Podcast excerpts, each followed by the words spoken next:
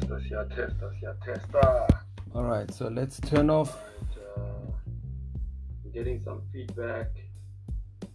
So we're live on YouTube.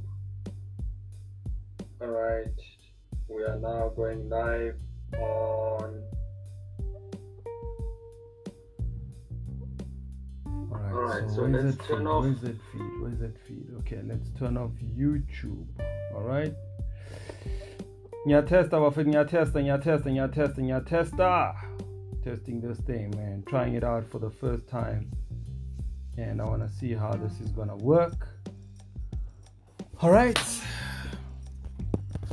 Now, all I got to do is add a beat to this thing, man. Add a beat to this thing. It's live on YouTube, live on Zoom. Uh, let me see if I can make it live on Facebook too. All right. No, I can't make it live on YouTube. I mean, I can't make it live on Facebook. Uh, all right. But we're live on Anchor, live on Zoom, live on YouTube. All right. So if you're catching this for the first time, if you're watching it, I'm to change my background a little bit. Um, so that uh, it doesn't look like this.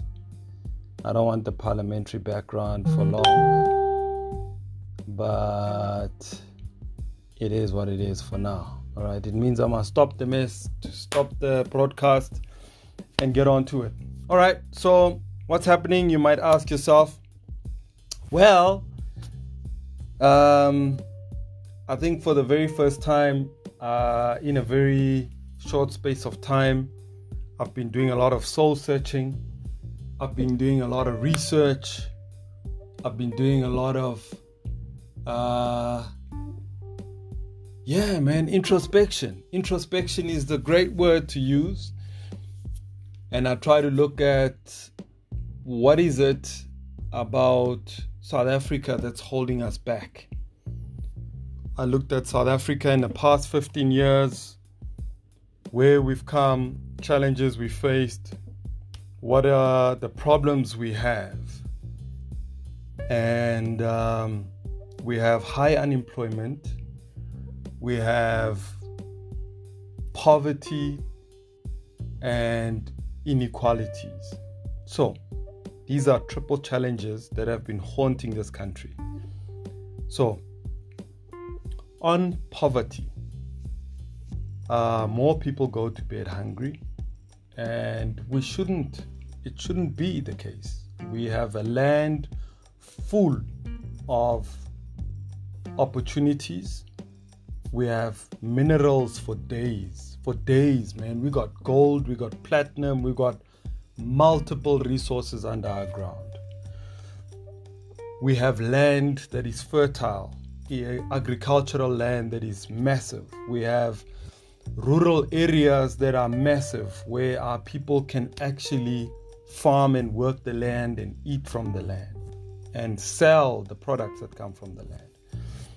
But we seem to have one thing in common across all these factors. And one thing is we have no leadership or strong leadership or good leadership across the board, man.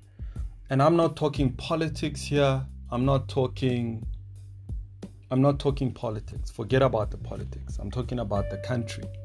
And I'm talking leaders from government, business, faith based organizations, um, small businesses, and teachers, you know, people in all different fronts of our economy. We have collectively have allowed for South Africa to be where it is. South Africa to be a land that is the most unequal society in the world. We've allowed for this to happen. We've also allowed that um, the inequalities between those who have and those who don't to become wider and bigger. We've allowed it. Whether we did it subconsciously or we are aware of it, but we've allowed for it to happen. Then we look at um, unemployment, man. Unemployment. We have an amazing budget that goes into education and educational systems, be it from early childhood development, which is a foundation phase, which is a poor state of affairs when you look at our education level. If you look at grade fives or standard fives or standard sevens, I can't remember the grades properly, forgive me, but they can't read, man. They can't read, they can't write. Majority of them can't read and write. So, I don't know the value of our education system. I know that so many matriculants have passed. Congratulations to the matric 2020, 2020 class of 2020. Well done, man. Good job. We are grateful and happy for you. However, if we look at the matriculants over the past couple of years, and let's say, yes, we've had 76%, 80%, 90%.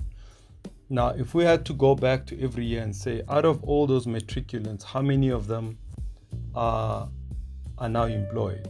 are now employable, are now creating jobs or started their own businesses. How successful have they become?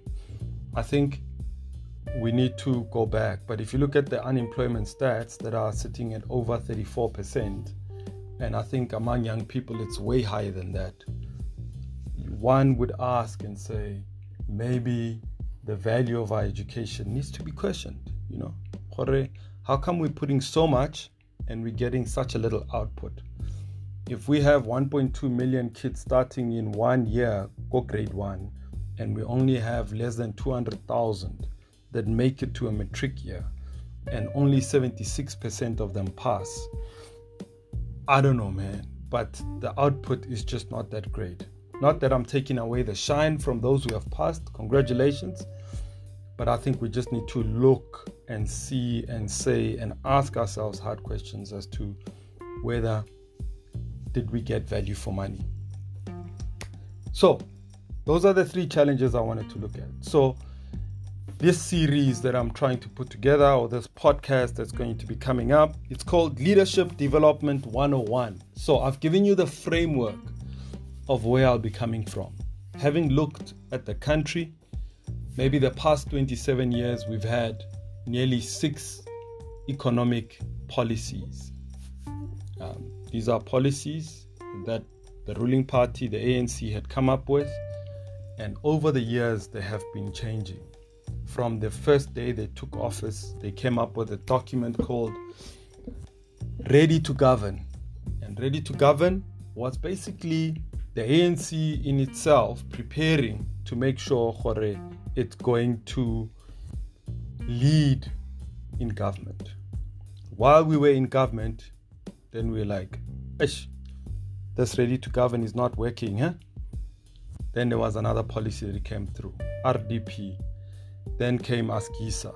Then came uh, Growth and Development Strategy. And then came the others, such as the NDP.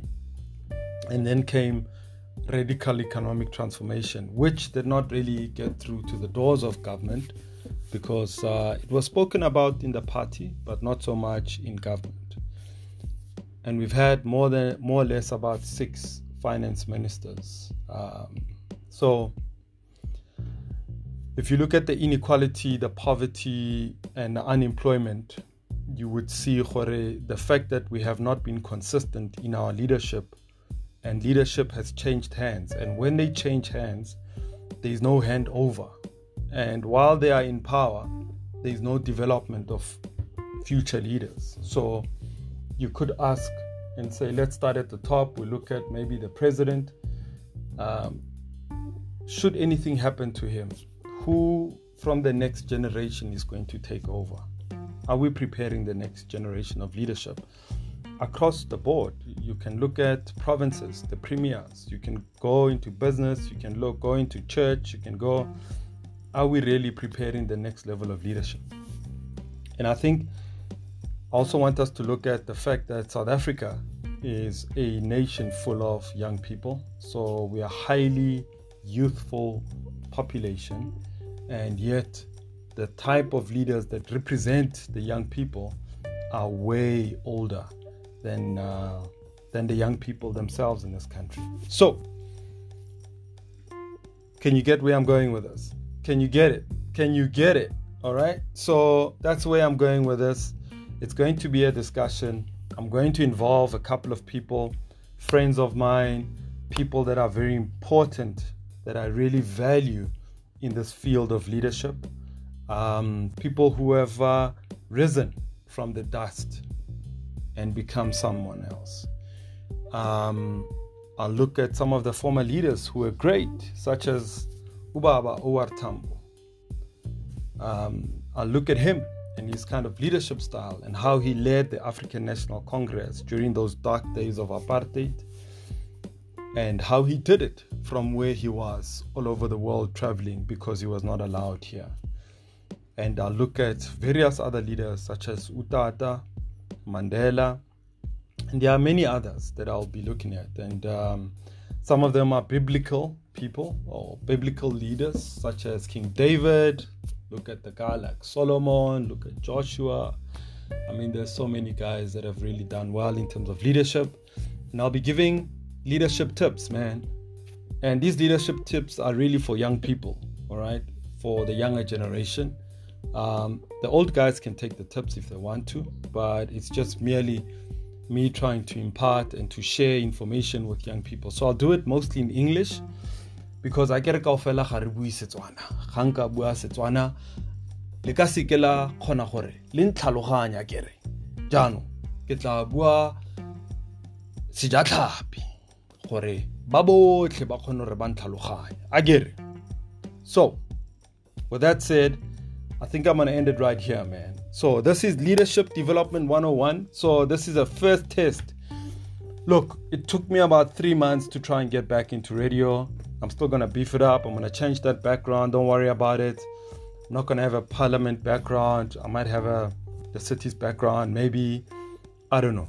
And then I'm to have some some jingles that I'm to play so that it sounds exciting and interesting. I'm to play a little bit of music here and there, some inspirational music. Um, pretty much, I'm going to be uh, trying to gear up future leaders, man, and take advice if you want to. And I'll be all right. So I'm gonna finish up, and um, and then we'll take it from there, y'all. All right. Peace out.